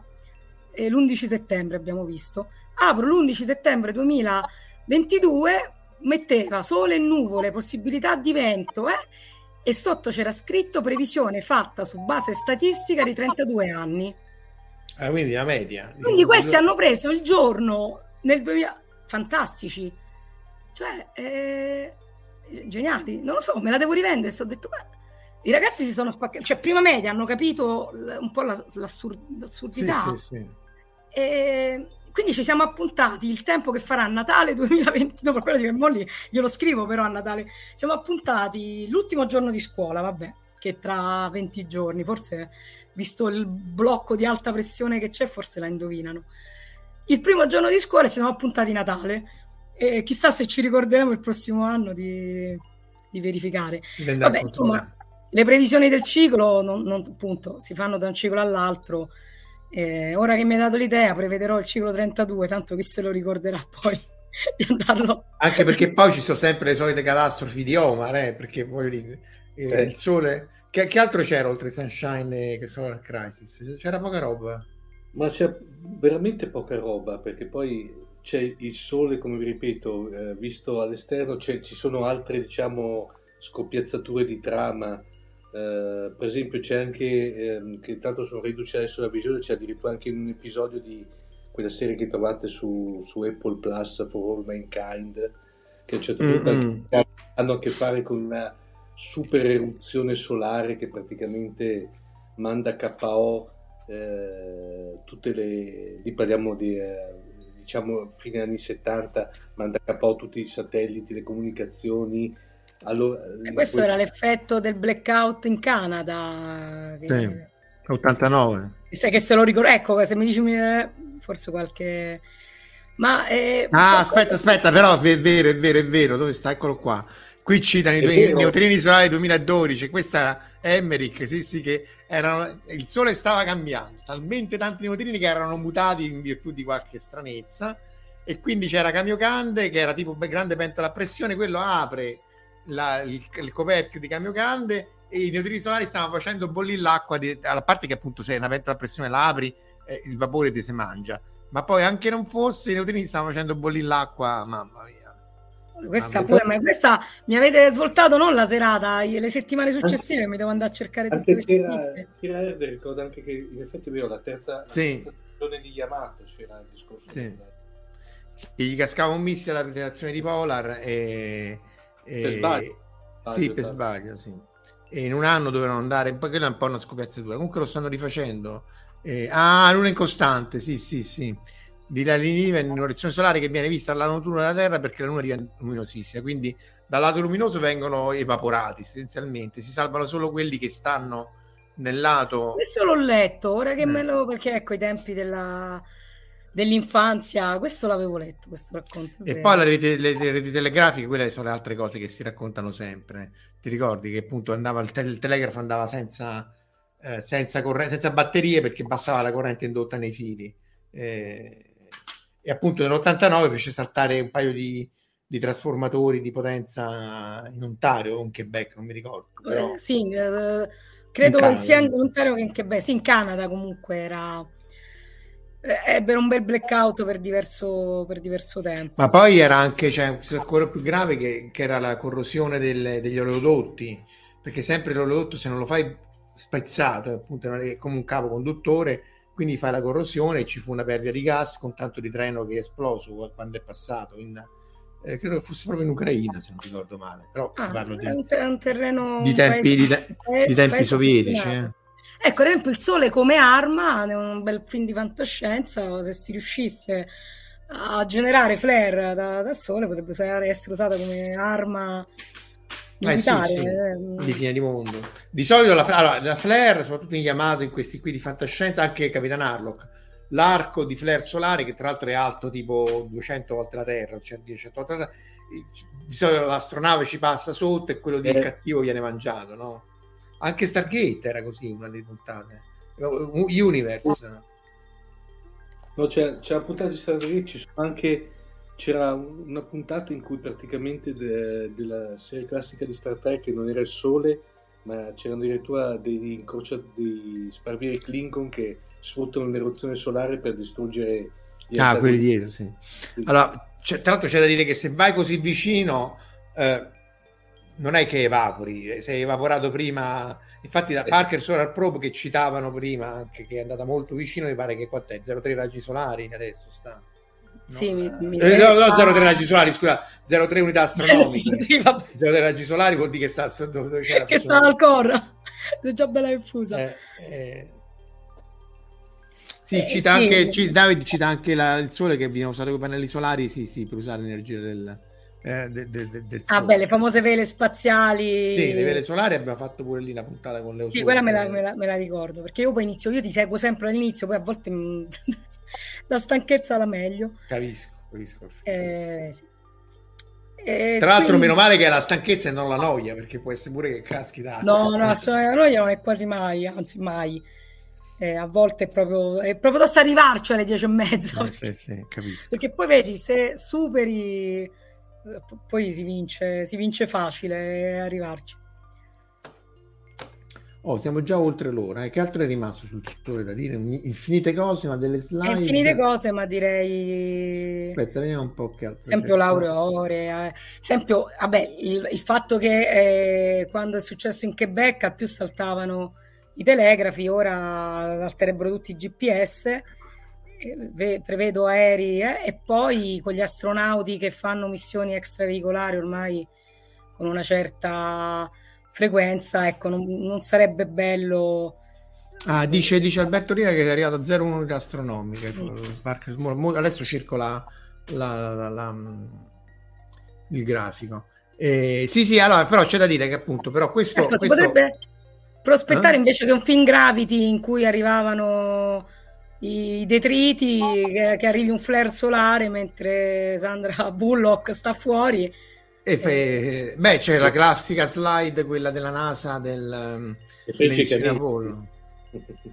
dell'emissione Apollo. Però aspetta, allora io volevo cercare un attimo il Solar, Parker Solar Probe eh, e, e vedere dove è arrivato però eh, cioè, c'è da dire che, che, però adesso la questione dello space weather ci si sta sensibilizzando, cioè questa problematica che, che, che appunto è vera ed è rischiosissima perché tutta l'infrastruttura spaziale dipende da questo, ehm, adesso finalmente le agenzie spaziali, anche varie eh, gli enti finanziatori capiscono il rischio legato a questo, mentre prima era molto snobbato, come dicevamo all'inizio, no? Sì, no, adesso sì, forse un po' perché appunto un flare come quello dell'Ontario, del Quebec, è altro che telegrafi, immagina tutti i GPS, tutti gli aerei, tutte le comunicazioni, in un periodo di guerra sarebbe... Quindi sì, sicuramente è diventato qualcosa in, su cui si è diventati un pochino più sensibili. Sì, perché tra l'altro appunto magari i satelliti di Elon Musk stanno... Um in orbita bassa dove fa, fanno le cose gravidi perché, e quindi sono più schermati ma i satelliti GPS i satelliti eh, i GPS stanno a 22.000 km i satelliti eh, geostazionari quelli del, di, delle, delle revisioni via, eh, via satellite ehm, stanno proprio al centro della fascia esterna di Valana, è quella dei, dei, dei, degli elettroni, e quindi lì il rischio è molto grande. Infatti, Alberto Oliva dice anche che sono caduti vari Starlink a causa di una, di una tempesta solare. Qui era perché, se non ricordo male, loro l'avevano lanciati e stavano in orbita ancora più bassa, 200-250 km. È arrivata l'eruzione solare che ha scaldato l'atmosfera, ha aumentato l'attrito prima che loro riuscissero a innalzare la, l'orbita del, del, del, chiama, dei, dei, satelliti e quindi se l'è giocati. Ma tanto Musk ce n'ha un milione di questi. Ecco, questa è la Parker Solar Probe. Non è che si capisce molto. Dicembre, marzo. La distanza dal Sole. Eh, allora, questa, questa, è un'unità astronomica, milioni, 150 milioni di chilometri è un'unità astronomica. Quindi eh, sì, il minimo effettivamente è 25, che quant'è rispetto a 150? È un sesto, eh, giusto? Sì. Cinque, sì. Velare. Oh, guarda, faccio tutto quindi un po' più di 0,1 direi però. Sì, sì, però tra l'altro c'è da dire che poi la, la, l'energia va col quadrato, quindi eh, sì, è 0, mm, sì, 0,16 in astronomiche, però se fai il quadrato per, sai, cioè, dovresti fare 1500 diviso 25 che fa 60 al quadrato che fa 3600 volte il calore eh, e quindi va, vai, se, vai, se vai lì vicino vieni, eh, vieni, vieni rovinato male. Abbiamo avuto problemi con i satelliti con Gamma Ribars che era molto più lontano, ma questo intendi quando stavano per spararsi amichevolmente i missili nucleari perché l'avevano interpretati come, come lancio di missili nucleari, credo, perché eh, Gamma Ribars sì, però non è eh, che li può danneggiare. Eh, sì, i geostazionari stanno a 36.000 km di altezza, eh quindi 42.000 km dal centro della Terra e, e appunto sono, sono, al centro proprio della fascia esterna di Van Allen, quella di, degli elettroni. Eh,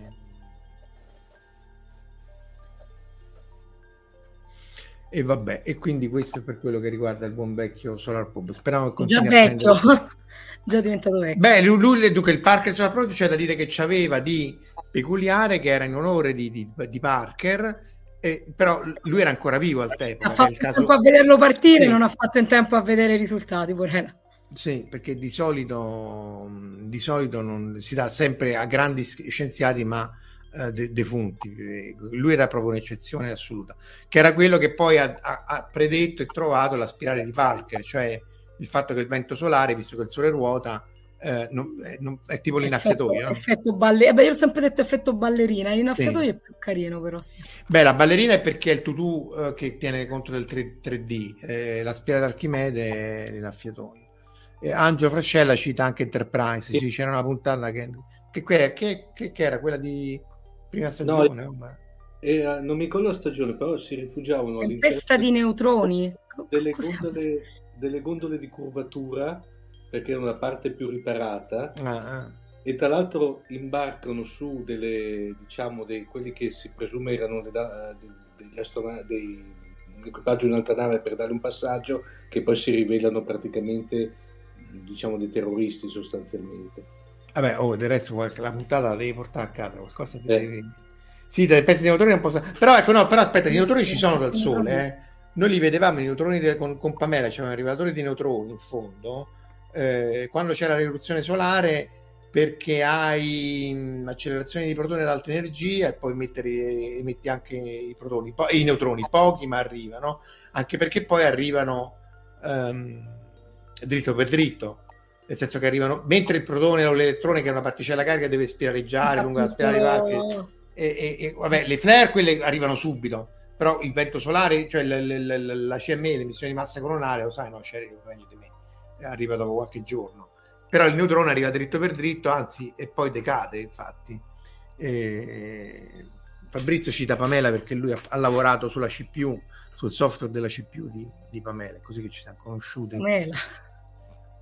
Eh, tanti anni fa eh, dice, dice innaffiatoi che Nederli ballerine sì, sì, sembra, sembra un po' aspetta, vediamo, è molto vediamo. più divertente di quello che sì, ma infatti Parker, vediamo un po' Parker e Spiral te la faccio vedere perché eccola qua.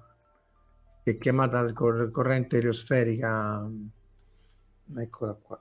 Qui c'è il sole. No non vedere niente perché non ho condiviso. Più o meno in scala manco tanto. E comunque questo qui è il sole il fatto che ruota fa sì che tutto il vento solare perché poi Parker fu il primo che se non ricordo male che dimostrò che l'atmosfera del sole non poteva essere in equilibrio stabile ma doveva necessariamente espandersi sì credo che appunto, sì eh, il, vento solare. Quindi c'è questa struttura a innaffiatoio se la consideri bidimensionale, a ballerina, al tutù di ballerina se la consideri tridimensionale perché appunto in realtà c'è, eh, essendo un campo dipolare, in, in, un ca- in, un, in, un verso il campo magnetico è diretto da una parte, nel verso opposto dall'altra e, e questa, questo heliospheric current sheet, eh, cioè questa, questa tutù della ballerina è dove il campo magnetico, eh, le linee di forza si, si, si invertono e quindi per, per conservarsi le, l'equazione di Maxwell ci deve una corrente eliosferica di, di, di, di, particelle. È molto complicato questo, però appunto poi se c'è un'eruzione solare la Terra sta lungo questa spirale qua, ti becchi parecchi dati. Te la becchi tutta. Beh, comunque in questi settimane ha fatto un paio di botti eh, dei flare notevoli in uh, il sole quindi sì, sì. pur non essendo appunto appena l'inizio del ciclo perché il ciclo è iniziato appunto um, non mi ricordo se era la fine 19 o inizi 20 che poi eh, se vai su, sul sito ufficiale c'è proprio tanto di mese e anno di inizio del sole del, del ciclo, sì. stiamo quindi al secondo anno ha fatto diversi bottarelli diversi CME diversi flare sì, che tra l'altro Vediamo... il problema è proprio quello, cioè perché per il volo spaziale il problema è che statisticamente segue questa struttura a campana, ma eh, nel, eh, infatti lo si vede proprio dalla nostra previsione. Noi abbiamo eh. una bella campana, poi sopra eh, possono esserci cose anche molto che vanno fuori, eh, anche il nostro perché infatti poi uno la previsione la fa media e alla fine di, di tutto se ci faremo pat pat sulla spalla medieremo quei dati là, quelli non sono mediati. Abbiamo voluto fare pulita la, il confronto. Sì, perché se fai la media è chiaro che eh, eh, tutta quindi... una serie di magagne. Non... Ecco, vi volevo far vedere questa che, eh, che essenzialmente, eccolo qua. Questa era la, um, una vecchia slide della NASA in cui si mettevano in confronto le eh, si vede aspetta, ve la metto così, se no si... essenzialmente queste qui sono le missioni Apollo, dall'Apollo 7 all'Apollo 17, e queste sono le varie eruzioni solari che si sono verificate in quegli anni lì. E, e queste sono le dosi eh, eh, nel modulo lunare, nel modulo, scusa, nel modulo di comando, nel modulo lunare e nella, nella tuta spaziale. Quindi sei sempre meno schermato eh, e, quindi becchi una dose più elevata. 100 REM sono un sievert che è quasi mortale, da qui in poi diventa se vi ricordate il, la puntata con Francesca Ballarini, insomma un Sievert eh, pericoloso, muori e, e la, l'eruzione del 72 avvenne tra l'Apollo 16 e il 17 ma avrebbe ammazzato gli astronauti. In realtà poi anche qua hanno un po' rivisto i numeri, eccetera, ma insomma la sostanza è che è una delle più grosse eruzioni solari, statisticamente casuale, per fortuna non ha preso nessuno, ma se fosse avvenuta nei pochi giorni della missione Apollo sarebbe stato un problema. Quindi è chiaro che se devi andare sulla Luna o ancora peggio su Marte, eh, no, no, no, ecco o, o, eh, insomma devi essere schermato o schermabile. Sì, il Sole è a metà della sua vita. Eh, ciao Matteo. Eh, questo è per te, Valentino. Ah, sì, sì, il Sole è a metà della sua vita. Più o meno stiamo nell'ordine di 5 miliardi vissuti, 5 miliardi da vivere. I, I, problemi per la Terra arriveranno molto prima, comunque, come dicevamo, appena il Sole si sposta un po' e comincerà a non, magari non avere più il picco eh, dove ce l'ha adesso, sicuramente la vita sulla Terra in qualche modo si modifica perché i nostri occhi sono evoluti. Eh? Quindi, molto prima di quando diventerà una gigante rossa creerà problemi. Poi quando diventerà una gigante rossa credo che ce l'avremo. Credo che i modelli dicano che si ferma a Venere come inglobazione e la Terra arriva proprio a pelo. Però, Però sì, diciamo che avere il sole proprio in piena faccia non sarà piacevole, ma appunto le piante probabilmente smettono di fare la fotosintesi molto prima. Se l'evoluzione non riesce a tenere il passo, cioè se l'irraggiamento solare cambia la sua frequenza di picco massimo, le piante che si sono evolute per fare la fotosintesi con questo tipo di, di radiazione solare se smettono di fare la fotosintesi abbiamo finito molto prima. Ecco. Mm-hmm. Comunque sì, la, la, il Sole è una stella di mezza età. Sì, sì, per, però appunto quelle piccoline mh, mm, sono diesel, vanno avanti parecchio. Più sei grande, più bruci, appunto le giganti rosse durano. Più, e più, durano... più fa il botto alla fine. Sì, sì, sì. Eh... Vabbè, ragazzi, siamo all'ora e 20. Omar, qualche altra cosa solare? Qualche altra sola? Ce l'hai? Niente sola? sola. No, mi viene, mi viene, in mente, eh, visto che l'ha citato prima Angelo, sempre in Enterprise c'era stata anche un'altra puntata che mi pare che si intitolasse Il cogenitore che è quella che quando incontrano quella razza, mm, quella specie praticamente che aveva sostanzialmente si riproduceva con, con, con tre sessi praticamente. Sì, sì, come Asimov nei, nel, neanche gli dei. E loro avevano questa, la particolarità che avevano questa sorta di, di, di, sonda, che poi era una navetta praticamente, che si riuscivano a calare all'interno dentro di una, di una stella, praticamente, fino alla, quantomeno nella fotosfera della stella. Mi è venuto in mente adesso. Sì, con stelle, poi appunto c'era la puntata di Universe in cui loro andavano sulla, vicino alla stella sì. per ricaricarsi. C- ce ne sono, eh, però effettivamente sì, non voler, eh, non... c'era qualcosa su Nemesis uh, di Asimov forse? Sì, sì, sì, sì. che però vabbè eh, la, la, stella cattiva la gemella cattiva del sole quindi il sole però anche in quel caso No, perché appunto la cosa è che era ipotizzato che ci fosse questa stella che era mm, spenta, quindi mm, non, non, innescata, però quasi di massa stellare e che è quella che è passando nella nube di Oort o nella fascia di Kuiper ogni volta che passa eh, prende, acchiappa, tira, eh, sposta dalla loro orbita le sassate e aumenta ed era stata ipotizzata per spiegare appunto queste eh, eh, estensioni periodiche che ci abbiamo avuto nella, nel corso della, della, storia della Terra, perché appunto poi quella dei dinosauri è quella più famosa, ma, uh, ma le altre, ma ce ne sono state altre anche molto peggiori. Infatti, come l'abbiamo scampata, boh, ehm, fino adesso siamo ancora troppo giovani, una specie troppo giovane per dire che l'abbiamo scampata. Beh, vabbè, però già che arrivare ai dinosauri e poi resettare arrivare all'umano è comunque un, non è così ovvio, insomma. L'abbiamo detto tante volte, no? Perché poi il sistema solare è molto molto particolare, difficile generalizzare, però Giove che alla cui orbita si era avvicinata alla Terra, insomma, al Sole, e poi si era allontanato e aveva ripulito molto dagli asteroidi. La Luna, che anche lì ci protegge da una parte degli asteroidi, ci dà le, le e ci dà le maree. E, e, l'acqua poi sta tutta nel mantello, cioè la maggior parte dell'acqua non è quella del mare, è quella che è inglobata nel mantello che se fosse un po' di meno avremmo Waterworld alla, alla Kevin Costner solo acqua, quindi va benissimo, però eh, boh, eh. Dicono di generare una stella. Beh, in Star Trek 2 usano oh. il Nemesis, eh, no, Nemesis Genesis perché Beh, per... Area, praticamente sì, diciamo che loro dalla nebulosa creano la stella e poi il pianeta però siccome il figlio di Kirk ha, ha imbrogliato eh, vabbè, Barone Barone Va bene, sul barone direi che però possiamo lasciarci anche Lasciamo, se lasciavamo sui canederli, vabbè, lasciamoci eh, sul, sì, barone. Sul, cane, una, pasta, una pasta notturna. Vabbè, tanto sul sole ci dobbiamo tornare. La nuvola stabilizza anche le stagioni, chiede Luca Giovannelli. Che ne so, Luca, se non lo sai te. E, Ma non l'ha chiesto, ha fatto un, esp- un Ah, è punto esclamativo. Scusa, scusa, sì, sì, sì. Ciao Luca. Qua c'è tutto, c'è tutto, il gruppo di fisica solare eh, che tra l'altro organizza anche un sacco di cose di, di outreach, anche quella di lunedì sulla luce. Tra l'altro, aspetta, già che ci stiamo, Luca, quella lì è aperta anche al pubblico, immagino. No? Credo di sì, perché io avevo visto sere in orario in cui potevo imbiffiare fingendomi una studentessa. Eh, quindi si è aperta agli studenti, ho visto. Aspetta sull'annuncio, allora... sull'annuncio del dipartimento c'è scritto che sono sospese le lezioni per consentire a tutti gli studenti eh, Riesci a mettere il link, Luca, così lo facciamo vedere perché appunto merita. Eh, ciao, eh, ho capito, ciao, però aspetta, vediamo un po'. Ovviamente, mo che lo cerco, non lo troverò mai. Eh, come si chiama? giornata solare, giornata della luce. Aspetta, vediamo se lo trovo da Facebook perché.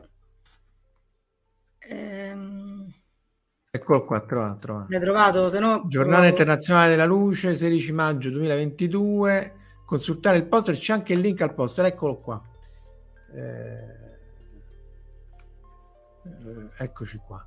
Ehm, alle ore 9 Francesco Berrilli, Alessandro Cianca, Elisa D'Angelo, quindi c'è un po' di tutto, nel senso che dalla parte appunto del, del, della luce del sole, però appunto anche la parte nucleare del, dove viene prodotta l'energia, Luca Giovannelli col colore del sole, Marina Migliaccio, la luce fossile del Big Bang, quello che dici tu, lo superficie ultimo scattering, però quell'altro. Olivia Pulci che si occupa di, di, di, dovremmo invitarla Olivia, della parte di, di, di, struttura della materia, Andrea Salamon che è un collega dell'INFN che fa eh, appunto quantum computing con fotoni, cioè, insomma c'è parecchia roba, se, ci, se vi capita andateci, non so se anche Luca non ci dici niente, è anche in remoto, ehm, cioè ci si può anche collegare da fuori, sto posto non dice assolutamente niente. Per info scrivete però pure voi. Eh, che pazienza. Eh, Aspetta, vedo sempre se te lo vado a ribeccare, Dipartimento di Fisica di Tor Vergata. Eh... Ah, perché è la giornata della luce? Perché il 16 maggio, nella mia ignoranza, non sapevo che era l'International Day of Light. Ah sì, no, pensavo che fosse ehm, la pagina di Facebook di Tor Vergata, non mi si apre. Sì, però fondamentalmente non c'è scritto se... No, perché magari come commento nel post l'avevano eh. messo. Non so se Luca riesce a scriverlo in chat. No, non ci, non ci sta, assolutamente ci si sta affilando. Non ci si sta affilando, Luca. Vabbè, comunque se ve la cercate e vediamo un po' se capita. Eh, Aspetta, no. uh, ma era il Dipartimento di Fisica, cioè c'è la foto di 26 aprile, ma se cosa?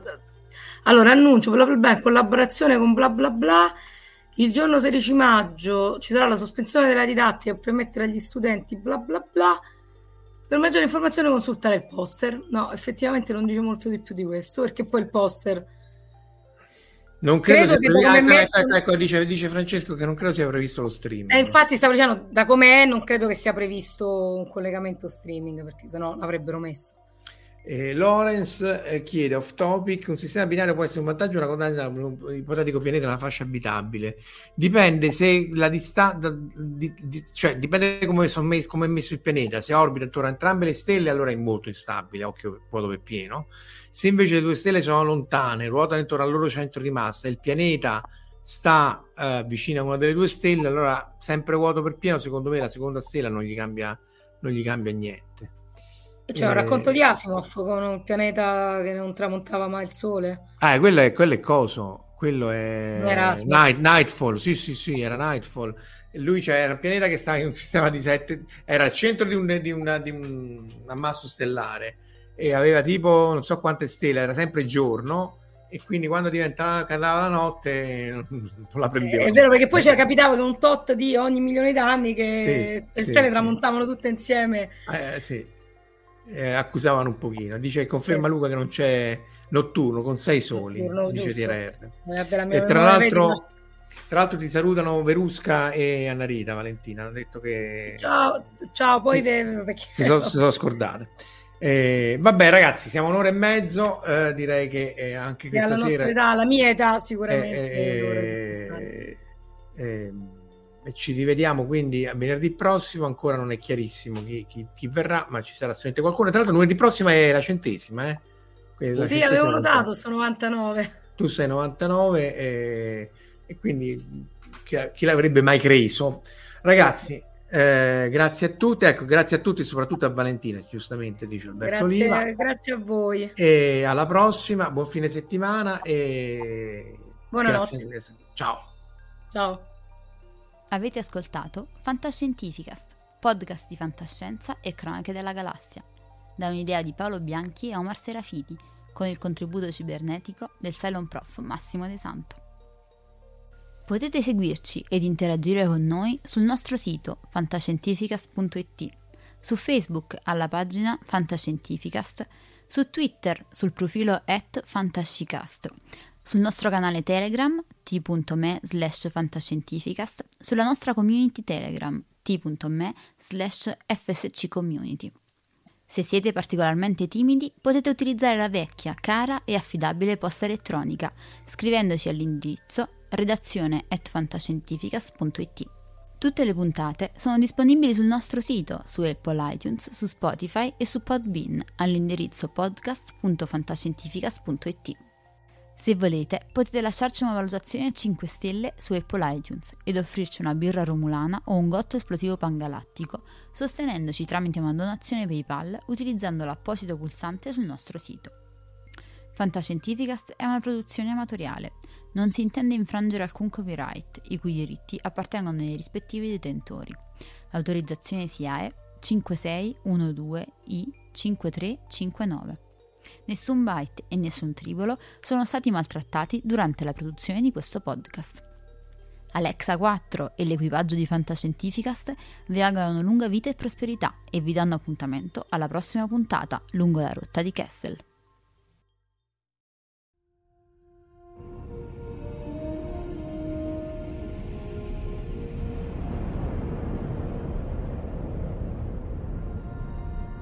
Certo che hanno una gran bella nave. E hanno un capitano ancora più grande. Allora è finita a quanto pare. Io dico che sarebbe il caso che ci muovessimo anche noi. Capitano, ho appena ricevuto un ordine dal comando. Dobbiamo tornare alla base immediatamente. Cambiano equipaggio.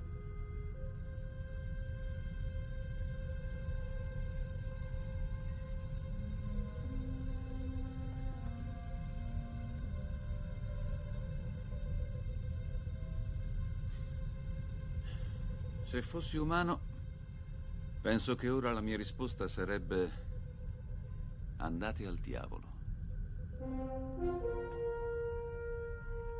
Se fossi umano.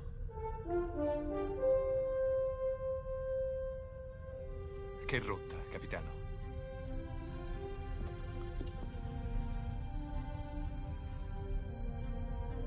Seconda stella a destra. Poi dritto fino al mattino.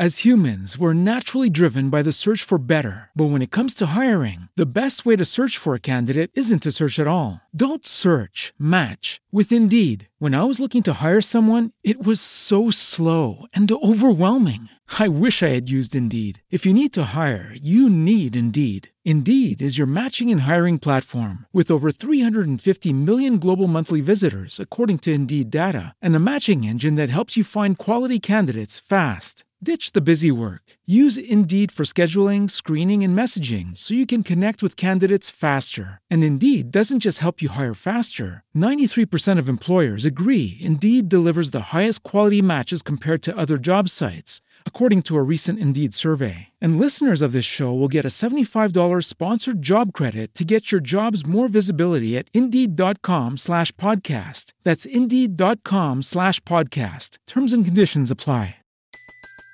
Everybody in your crew identifies as either Big Mac Burger, McNuggets, or McCrispy Sandwich.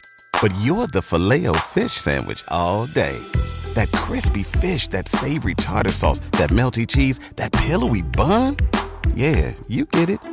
Every time. And if you love the filet of fish, right now you can catch two of the classics you love for just $6. Limited time only. Price and participation may vary. Cannot be combined with any other offer. Single item at regular price. Ba da ba ba ba.